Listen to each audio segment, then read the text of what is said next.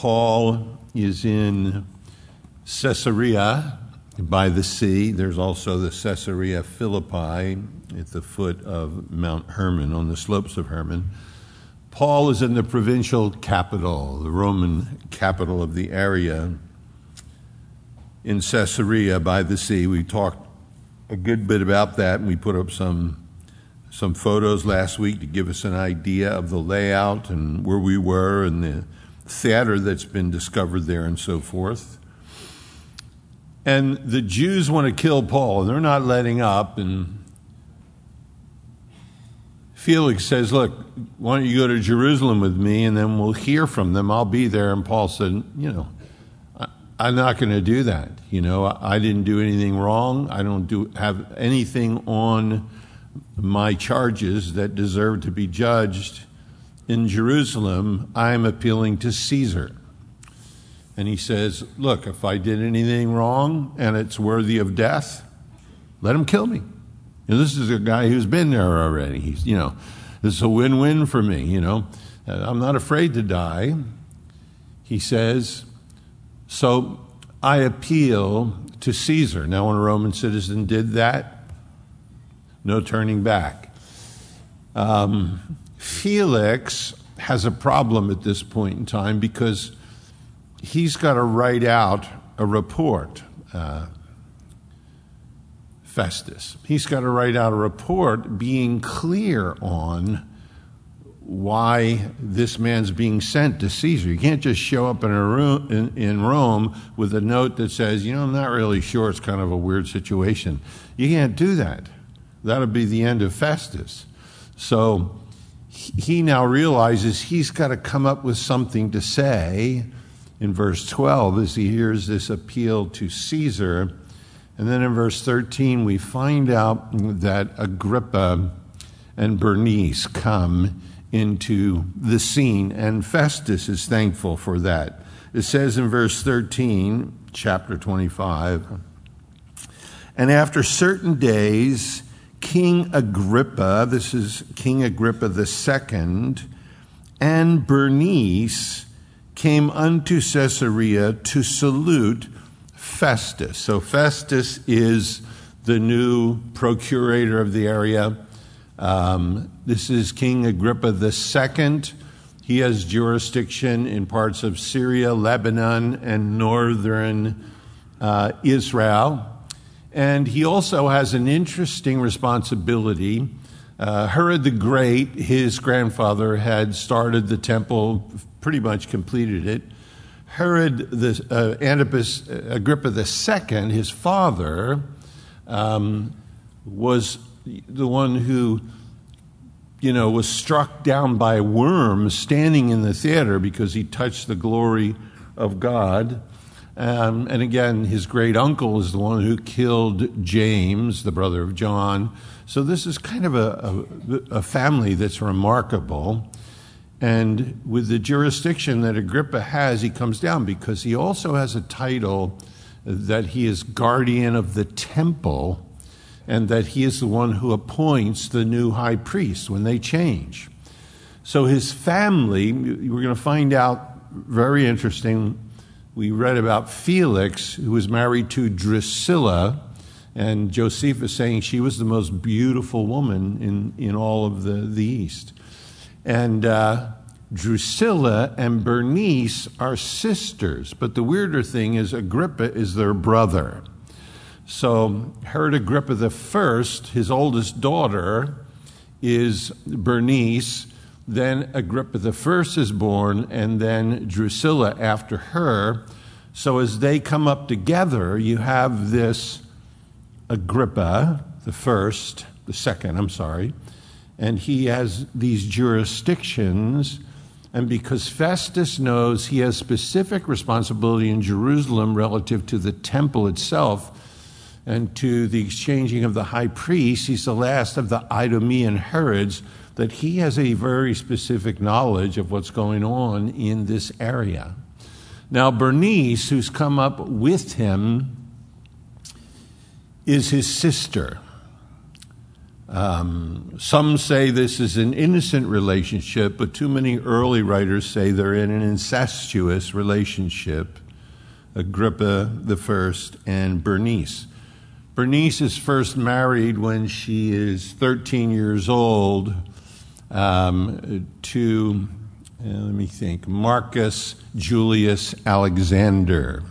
Her father uh, gave her away Agrippa II to that person. And it only lasted like two years. He died. After she's done with Marcus, then she marries her uncle, Herod, king of Chalcis. That doesn't last long, so then she comes back to Caesarea to live with Agrippa II, her brother, in incest. That starts a big hubbub and a big rumor, which they want to kill. So then he marries her to this king Polemo of Cilicia, and she's putting on this, this air like she's a serious Jewess. And she says, Well, you have to be circumcised before I can marry you and become a Jew. He's willing to do that, no doubt, because of how beautiful she is. That marriage takes place. In no time, she's not happy with that. She comes back to Agrippa, where we have her now, living in incest with her brother.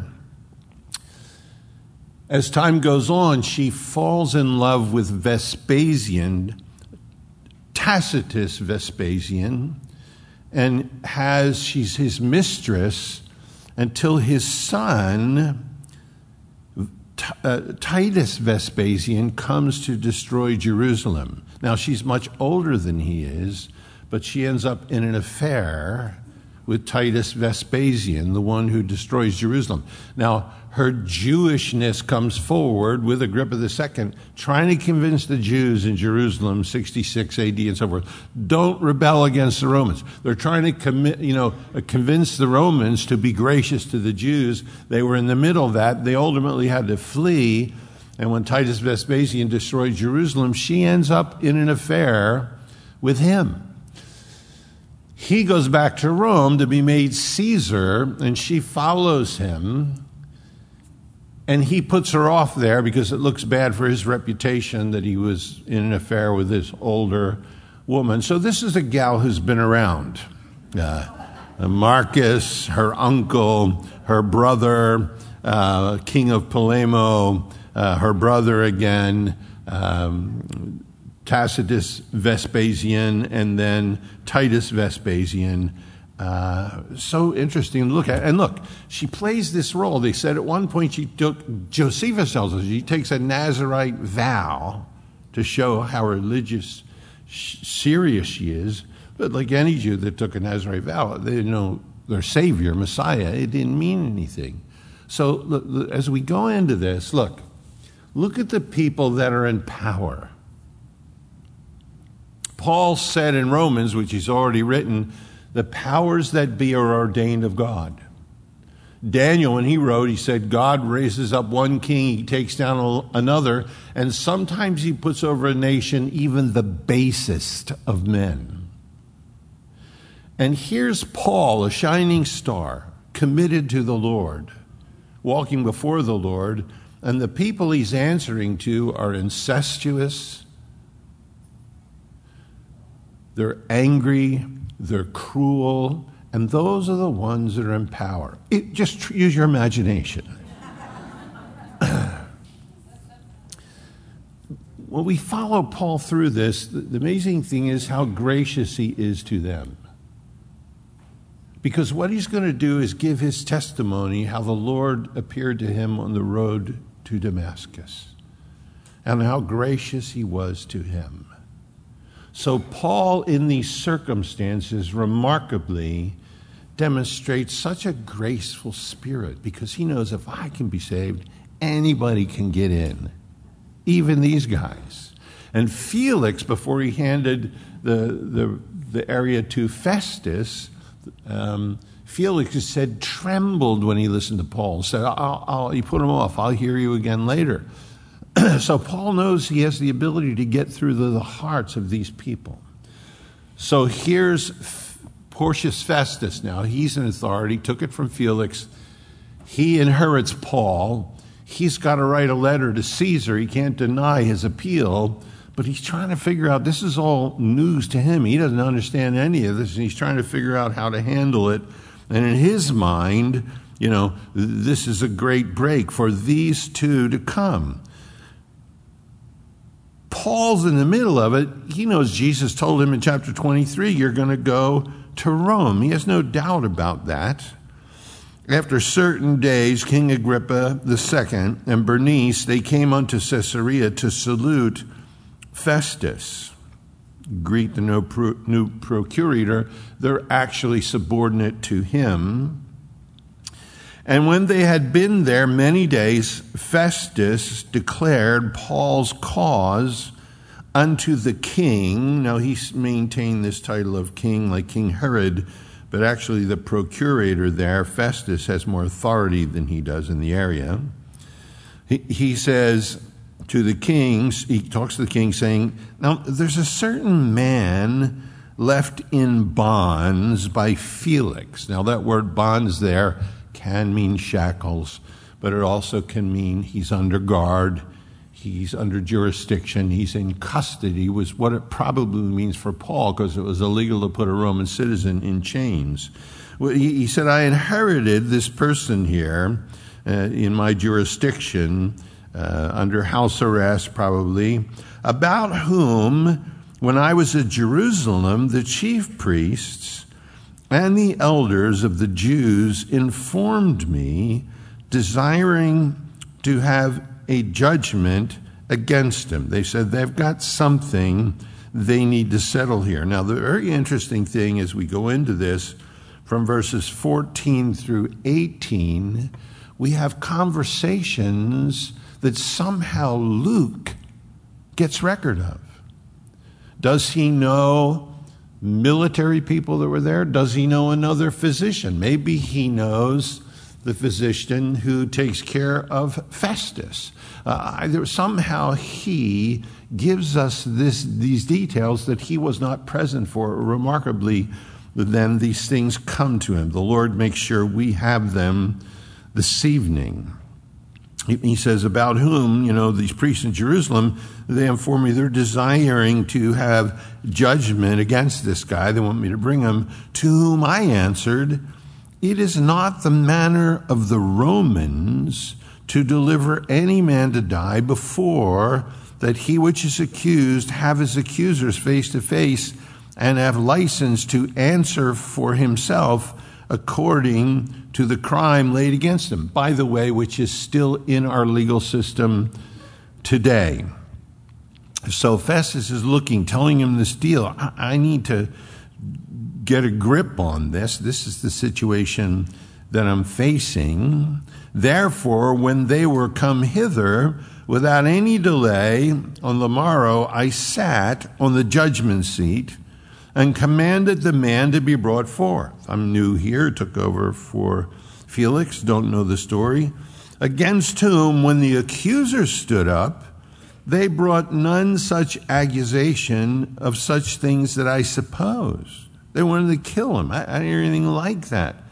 But they had a certain questions against him of their own superstition and of one Jesus, which was dead, whom Paul affirmed was alive. So he, he sees this, you know, he can't, he can't grasp what's genuine and, and, and the reality of this because he says he, he, they had questions of their own and he calls it superstition. It's a derogatory term here. these guys got all this, you know, religious fanatic stuff cooking, which I'm not familiar with.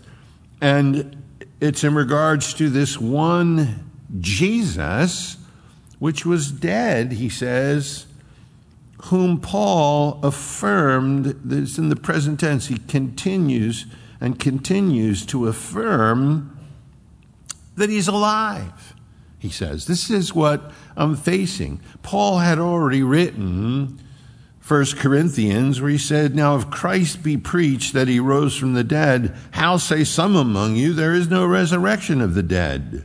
But if there be no resurrection of the dead, then is Christ not risen. And if Christ be not risen, then is our preaching in vain, and your faith also is in vain. So it says, you know, he gets in front of us and he keeps affirming this Jesus is risen, he's alive. First chapter, when the Lord tells his disciples, wait in Jerusalem until the Holy Spirit comes upon you that you can be my witnesses in Jerusalem, Judea, Samaria, other parts, uttermost parts of the earth. You track that word martyro, martyrs, and so forth through the book of Acts.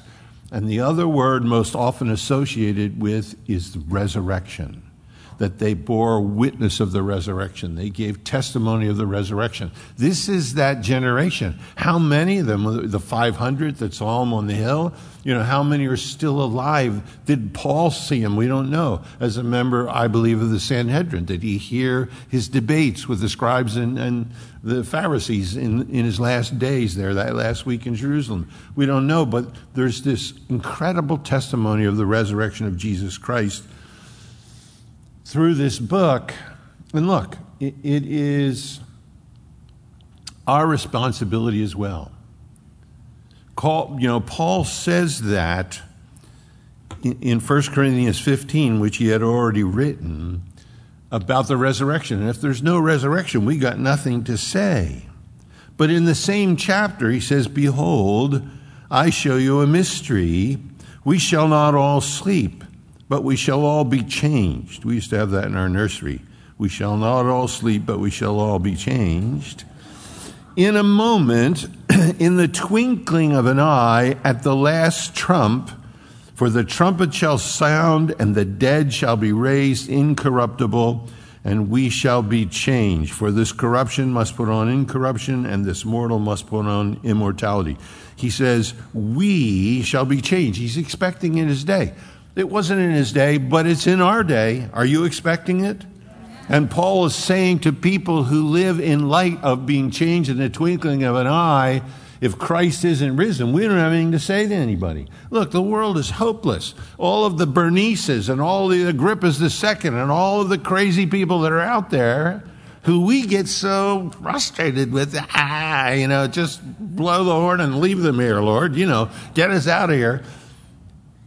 Paul is standing before them. He, he tells us in the prison epistles, he's the prisoner of the Lord.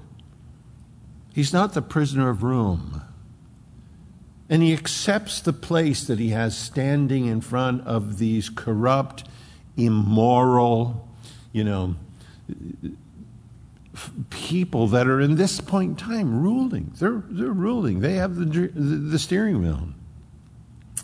And Festus is saying, I, I listened to all these guys come down. There was no real accusation, nothing worthy of death. They just, Paul kept talking about this Jesus Christ, what they said was dead. He keeps affirming that he's alive, affirming. And because I doubt, had doubted such manner of questions, I asked him whether he would go to Jerusalem and there be judged on these matters.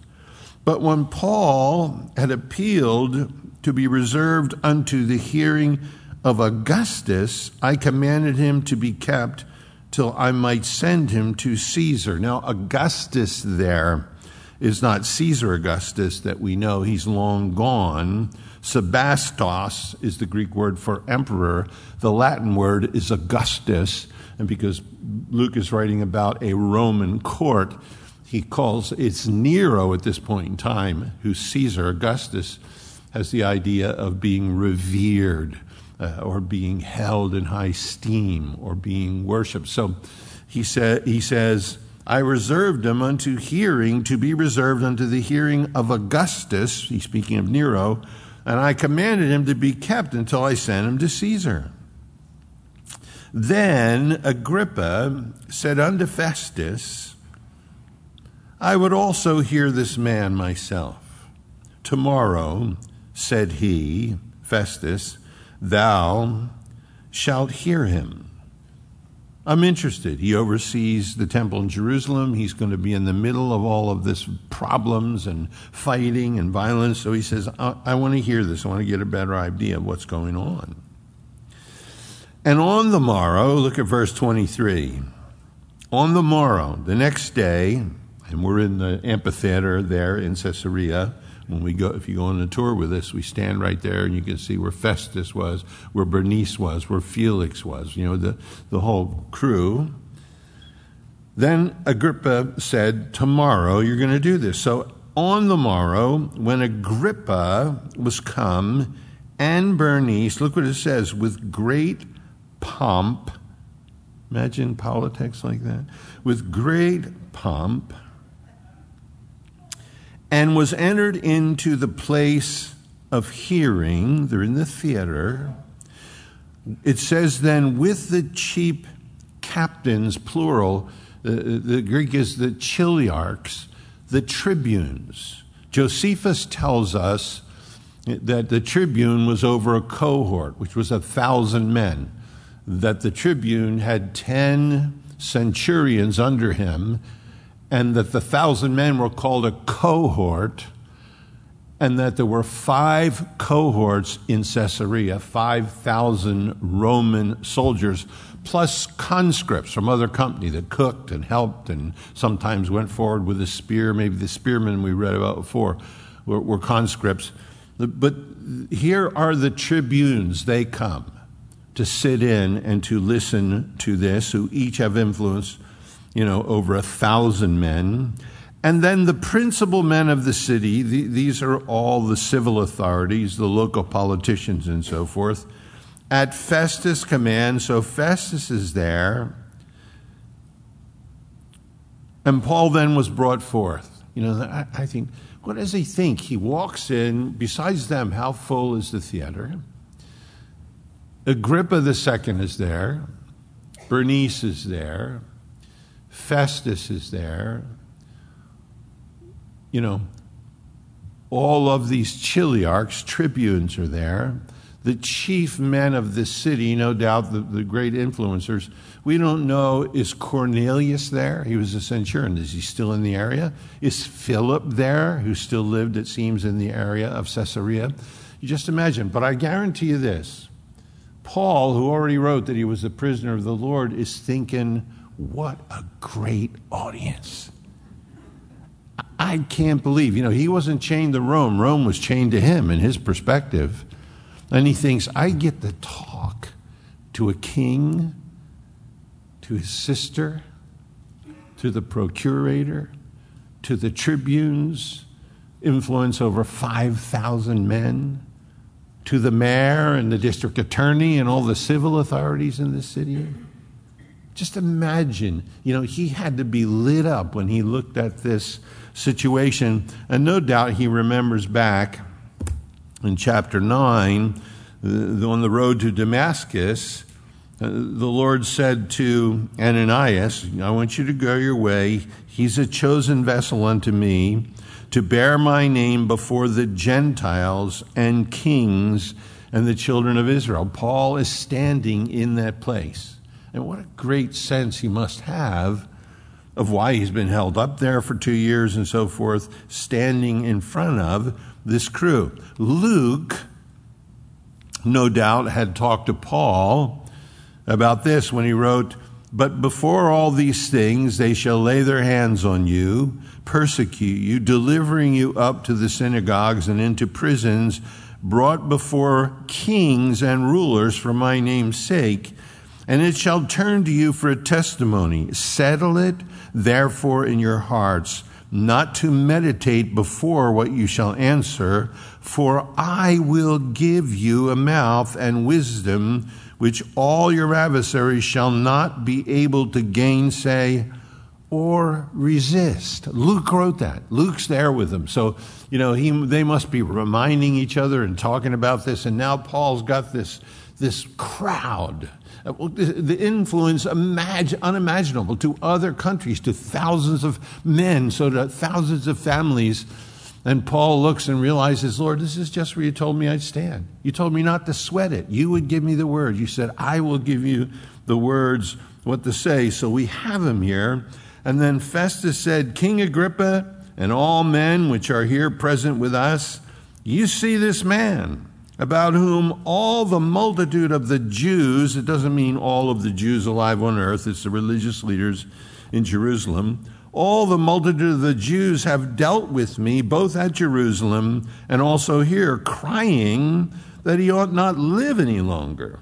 But when I found that he committed nothing worthy of death, and that he himself hath appealed to Augustus, I have determined to send him. Now, this is great to hear what he says to Agrippa here. He says, Of whom I have no certain thing to write. Uh, I'm in a pickle here. I can't send him to Caesar if I don't write something that's competent.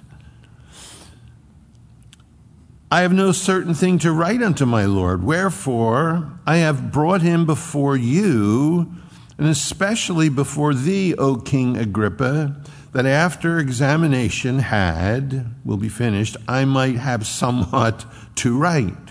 For it seemeth to me unreasonable to send a prisoner, and not withal to signify the crimes that are laid against him. So Paul's drug in Festus says to Agrippa, Look, here's the deal. And this is not a formal hearing. This is not a trial. This is not judicial. This is just Paul standing to repeat for Agrippa his side of the argument. So it's no formal court hearing at all. It's just Paul giving his testimony. Now, look, this will be the third time in the book of Acts Paul gives his testimony in regards to the road to Damascus. It, it, this one is the longest. Each one has little, you know, changes, little things in them that are relative to the particular circumstance. Um, and here he, he remarkably, I think, as we go into this, it's his eighth sermon in the book of Acts, but it's his third testimony about his conversion. It says, Then Agrippa said unto Paul, Thou art permitted to speak, not a trial, for thyself. Then Paul stretched forth his hand, and he answered for himself.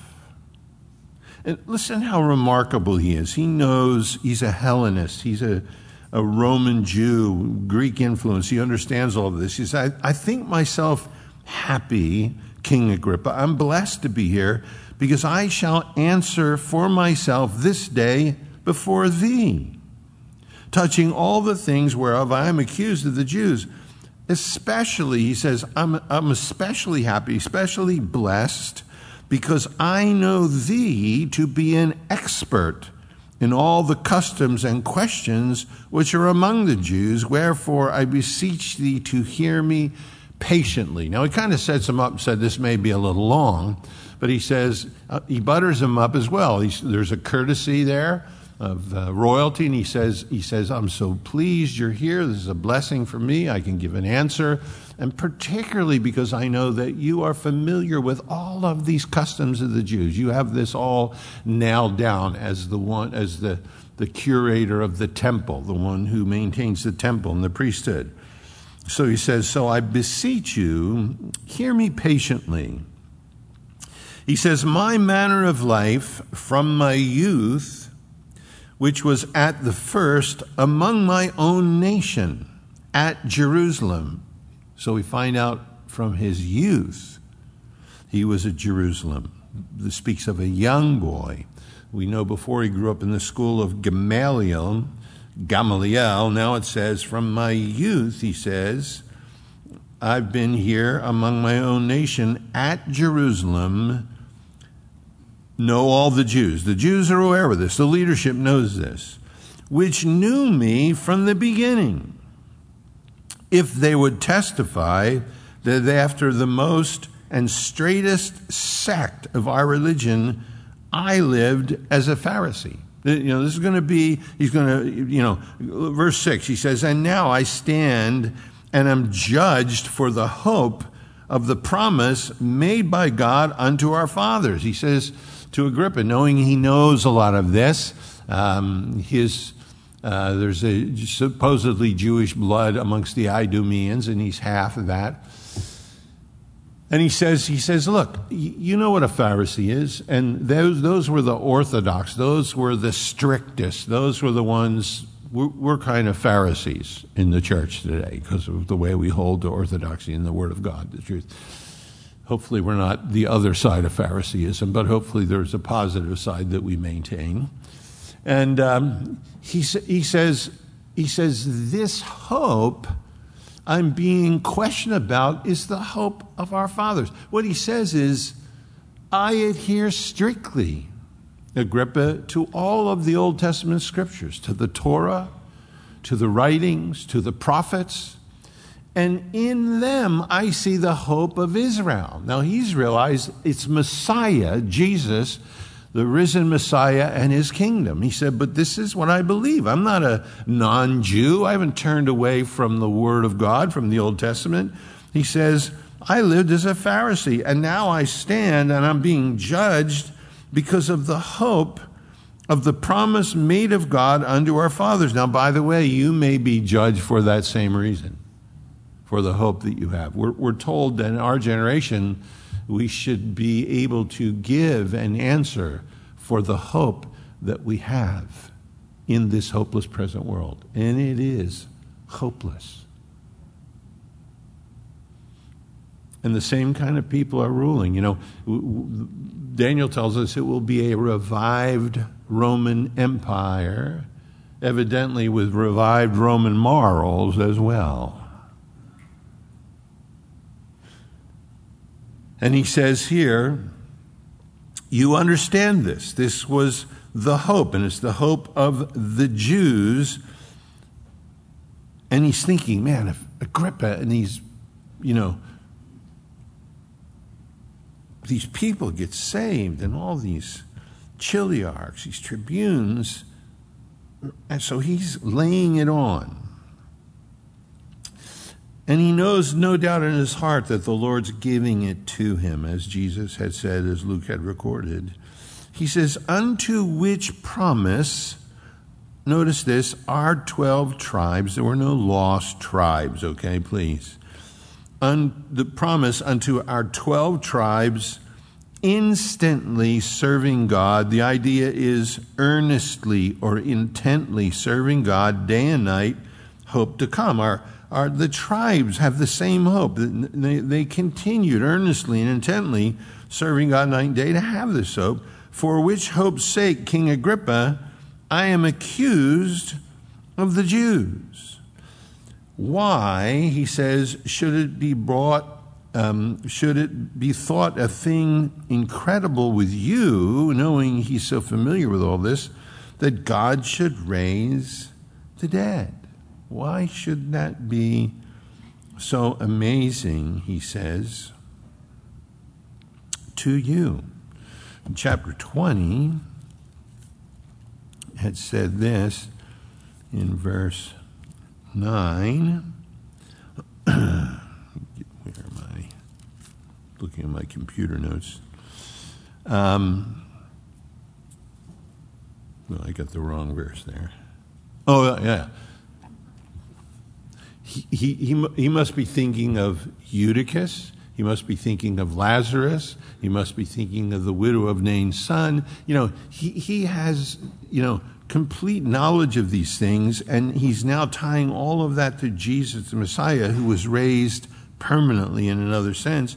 But he says, why should it be thought a thing incredible with you? You've heard of all of these circumstances that God should raise the dead. I verily thought truly within myself that I ought to do many things contrary to the name of Jesus of Nazareth. You, probably heard of this. I was determined to destroy this movement.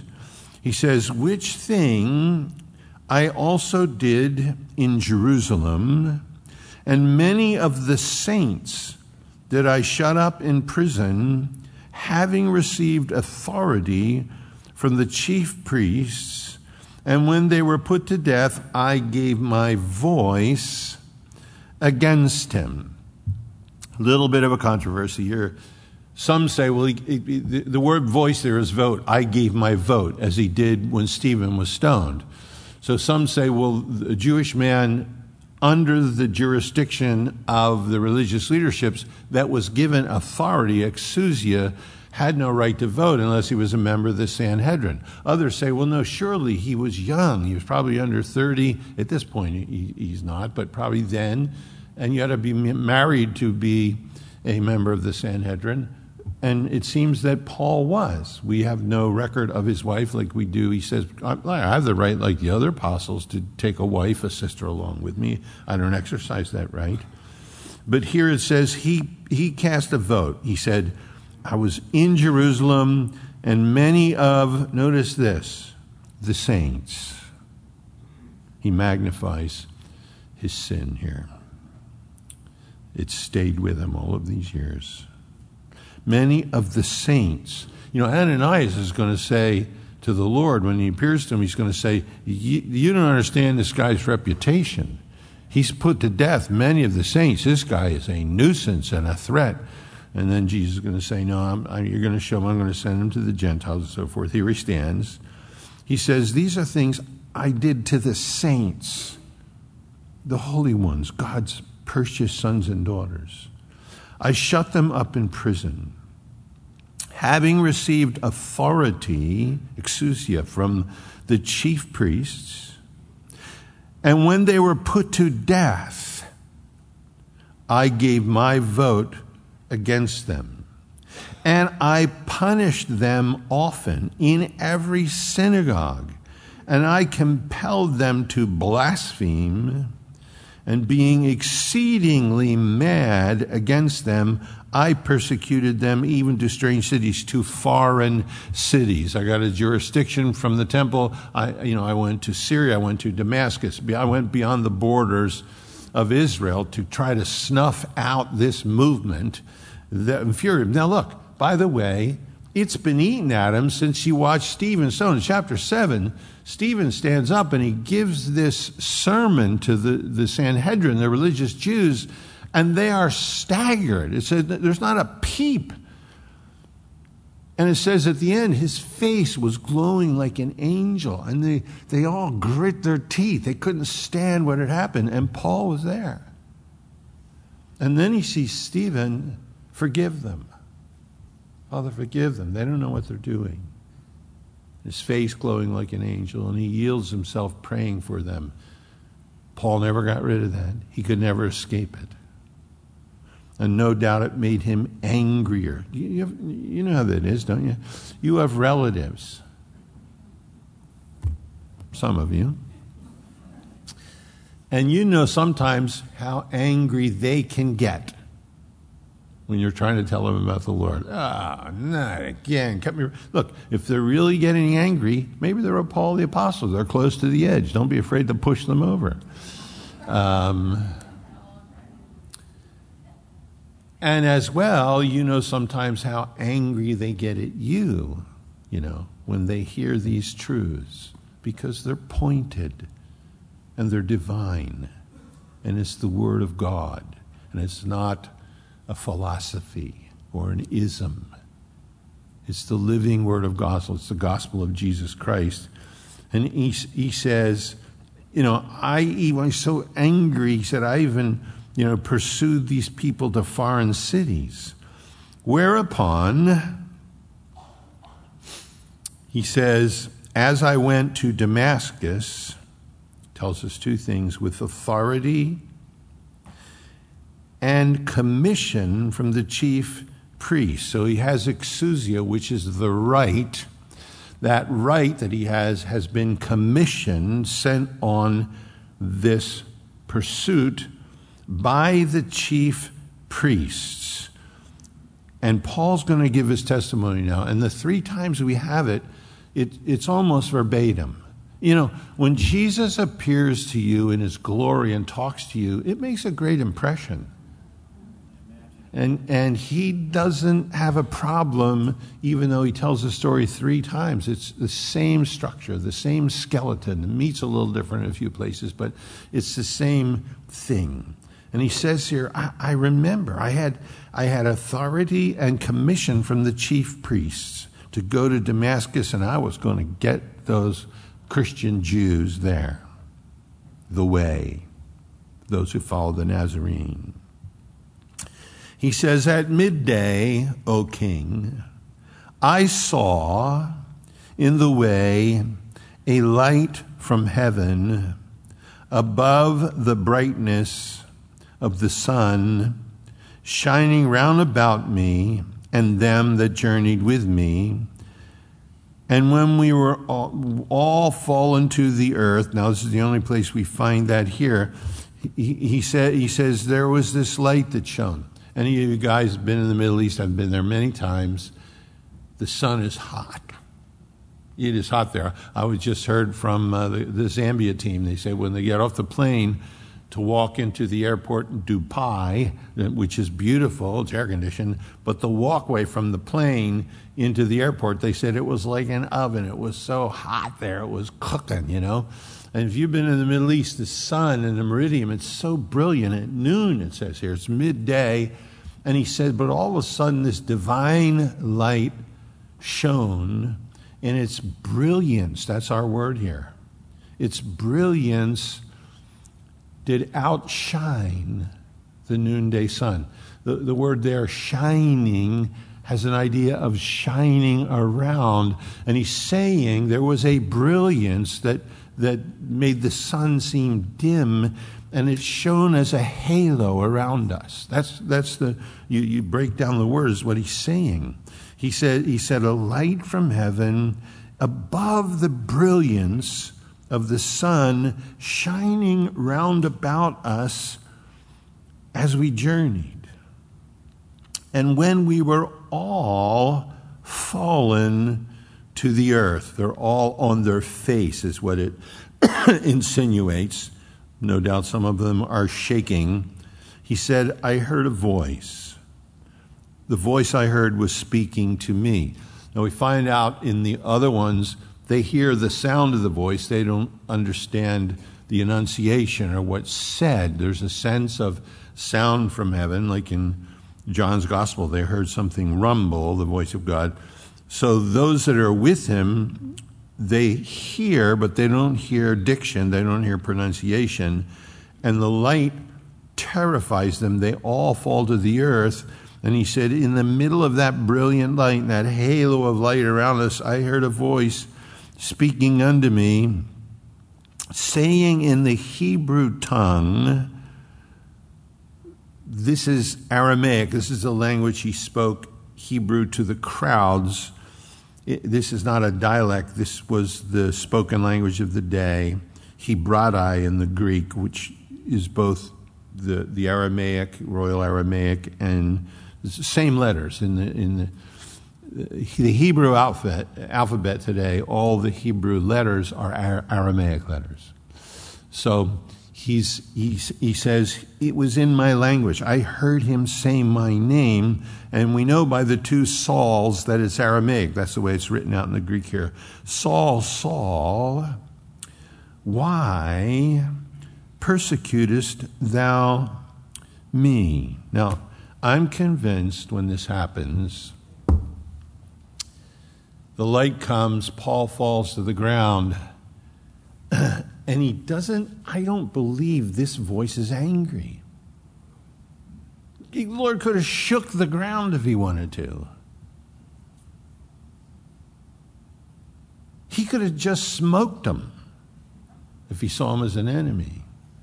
He says, But I heard in my own tongue, Saul, Saul, why are you persecuting me? Why? Heaven asking a question. Like Jesus didn't know the answer. He wants Paul to answer the question.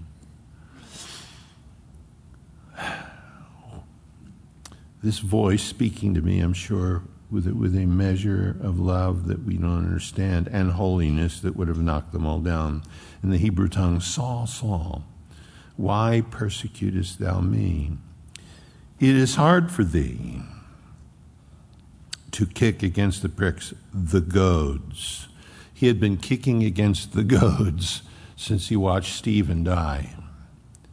He was under conviction. He had been kicking against those goads. It's interesting, Psalm 32, verse 9, um, says this to us.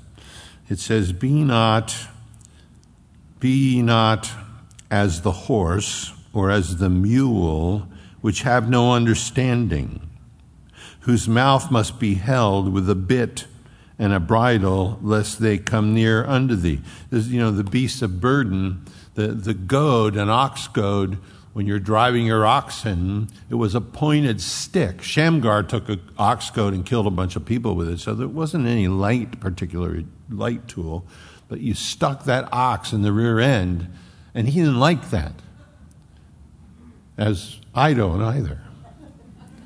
And, you know, and, and you, the first thing that the animal does is kick. But after a day or so, it learns to yield instead of kicking, because kicking has done no good. It's been an exercise in frustration. And then that goat ends up steering them. And he's saying, Paul, you're like a stubborn ox, and, and, and you're just learning here. You're kicking against the goads. It's hard, isn't it? It's hard to kick against the goads. It says this in Ecclesiastes, it says, The words of the wise are as goads and as nails fastened by the masters of assemblies, which are given from one shepherd. Ecclesiastes, Solomon, the wisest man that ever lived, says the words of the wise, they're like goads. They're given by one shepherd. Look, I think for you and I, for maybe for myself, it's useless to resist going the wrong way because he loves us and we're going to get goaded. Here's the interesting thing about that as well, too. It was proverbial in classic Greek. Dionysius is recorded as saying to someone, It's hard for you to kick against the goads, ain't it? This was like, you know, 24 and 7. You know, I mean, it, it, the interesting thing is heaven speaks to Paul with a, a proverbial saying of the day. Heaven knows what we're saying down here. Heaven knows how to come across. Heaven knows what woke is. And heaven says it's hard for you to kick against the goads. Paul understood as a, as a, as a Hellenist Jew, he understood classical Greek writers that, that that phrase had been used. It's hard for thee to kick against the goads, isn't it, Paul?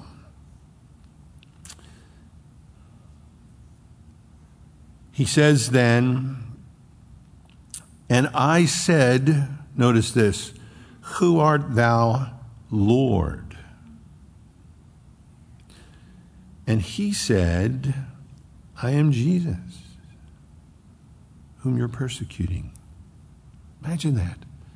The light is so brilliant, he's been blinded. It's shone around him and the small army he was with, and they're all on their faces on the ground. A voice now comes to him, says, This is hard, ain't it? You're just doing this all the wrong way, my friend. It's hard for you to kick against the goads, and he knew exactly what that meant. Who are you, Lord? the light would make sure all of that was in focus. He said, I am Jesus, whom thou persecutest. But rise, stand upon thy feet, blinded, for I have appeared unto thee for this purpose to make thee a minister and a witness both of these things which thou hast seen, and of those things in the which I will appear unto thee. He uses a very interesting word there. It's not the typical word for servant. The, the idea is under rower. I want to make you an under rower, a underling. You're going to be working under my jurisdiction. You know, you're going to do the things I ask you. It's not as a servant. He's saying you're going to be my helper. It's very interesting. You're going to work with me. Paul uses this in, and it's the only time after this in the book of Acts we have the word. He, he had written it in 1 Corinthians chapter 4. He said, Let a man so account of us as of the ministers, the under rowers of Christ. You remember the Ben Hur, and you guys watch that. They're down in the ship and they're chained, and th- those were under rowers down there, and they were rowing. So that's why he, when he gets a senator, he changed them to the to the driftwood and says, "You serve the ship." You know, he said it back to him, but he says, "We're ministers. We're under rowers of Christ." And stewards, now, because Christ said that to him on the road to Damascus, you're going to be an under rower. He says, we're, ministers of Christ and stewards of the mysteries of God. We have responsibility in regards to the mysteries of God. Moreover, it is required of stewards that a man be found faithful. But with me, it's a very small thing that I should be judged of you or of man. Yea, I don't even judge my own self. If we're going to serve Christ, we're going to take heat for it. If we're going to serve Christ, we're going to do it imperfectly. If we're going to serve Christ, we're going to learn along the way. If we're going to serve Christ, God is going to continue the good work He's begun in each of us. And if we're going to serve Christ, we're going to realize the measure of grace we stand in. Paul would say again in Corinthians, those who compare themselves among themselves are not wise. You know, Again, because Isaiah, in the year that King Uzziah died, I lifted up my eyes and I saw the Lord high and lifted up. His train filled the temple. His glory was there. And, and then Isaiah said, I said, Woe is me. I'm a man of unclean lips. In the two chapters before that, over and over, he said, Woe unto those who did this, woe unto those who do that. Our sin always looks worse on other people. Woe unto those who do that, you know. And then it says, But when the glory of the Lord was apparent to him, he said, Woe am I, uh, you know, I'm a man of unclean, woe, woe is me. And again, Daniel chapter 10, when the Lord appeared to him in glory, he said, All of my comeliness turned to ashes, all of my beauty just disappeared. John on the Isle of Patmos, who had leaned on the Lord's breast at the Last Supper, said, When the Lord appeared to him, he fell down like a dead man. Dead man. So Paul says those who compare themselves among themselves. Now, it's always easy to find another human and say, well, at least I'm not like that deadbeat. You know, it's, you know, always, or I'm more spiritual than they are, or my perspective on ministry is better than theirs. Paul says people who make comparisons among other human beings are not wise because you're not being conformed into their image. The image we're being conformed into is this image with a brilliance that outshines the noonday sun, a holiness that would make every one of us fall on our face and realize, woe is me, woe is me. And I've experienced the Lord's presence like that. To, to, I, I could hardly breathe. And, and I felt like I was suffocating. And the only thing I could think was, I am such a sinful man. But what was crushing me was his love and his grace. It was so heavy, it was suffocating. I could hardly breathe. I thought, Lord, I'm going to die if this continues. But somehow that brought everything else into perspective everything else. And I think for Saul, imagine him. He saw the light itself, he heard the voice itself.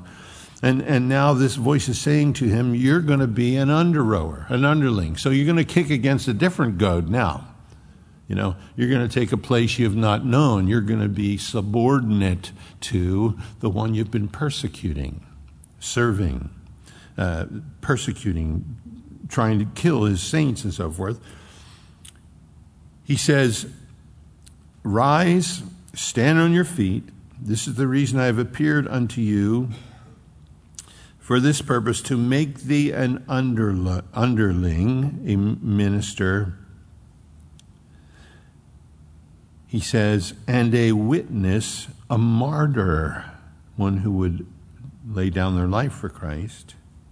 Both of these things which thou hast seen, you're going to be a witness of the things that you've seen, and of those things in the which I will appear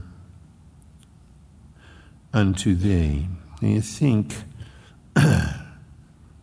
of that being said, you know, in one sense, you can think that's demeaning. Isaiah, speaking of the Lord, says, Behold, there, my servant whom I uphold, mine elect in whom my soul delighteth. I have put my spirit upon him. He shall bring forth judgment to the Gentiles.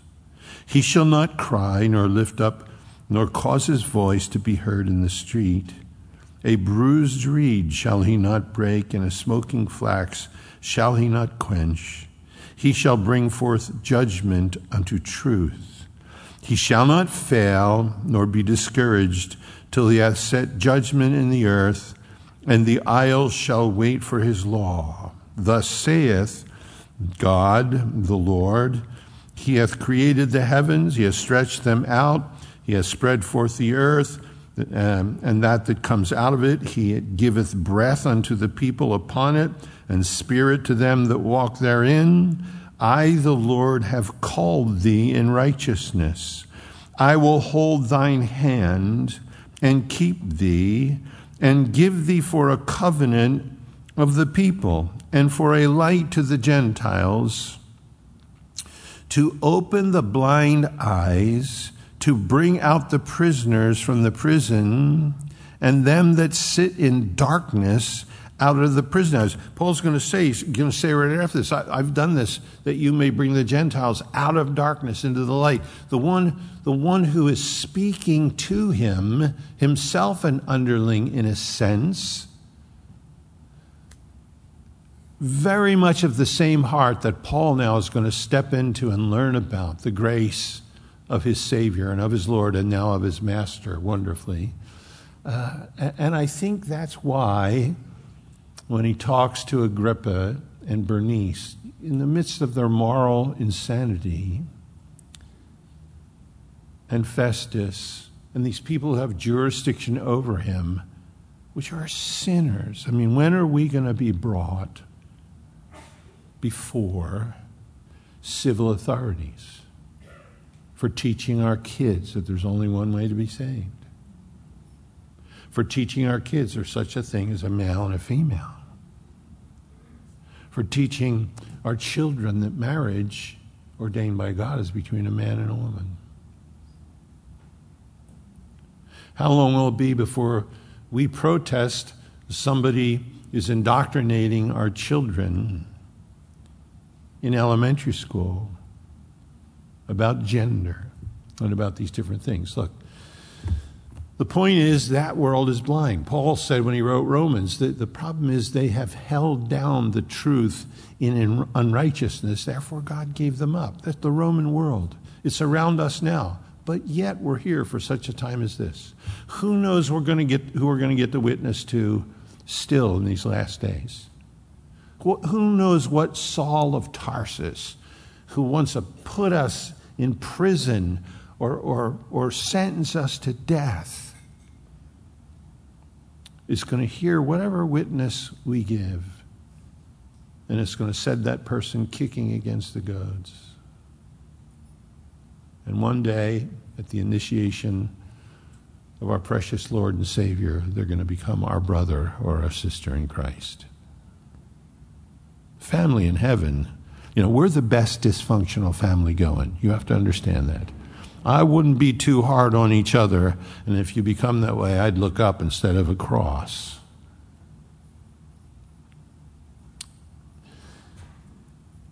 And I wouldn't be too hard on that world out there because that's what I came out of. I was a full fledged member.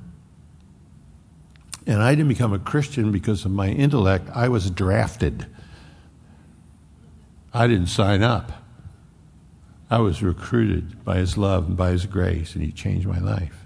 And it's so interesting for me to watch Paul in these environments where no doubt the Holy Spirit is on him. He has more to say that's pointed and filled with authority and truth than any of the supposed rulers and tribunes and, and leaders that are sitting around him. And I think he does it with incredible grace.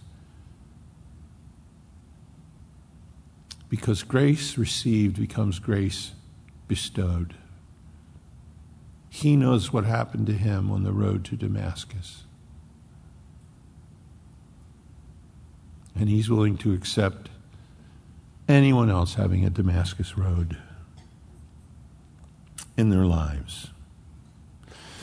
Rise and stand upon thy feet, for I have appeared unto thee for this purpose, to make thee a minister and a witness, both of these things which thou hast seen, and of those things in the which I will appear unto thee. And of course, that's the same thing the Lord did, Isaiah tells us, of bringing people, speaking to the Gentiles, bringing them from darkness to light, and so forth.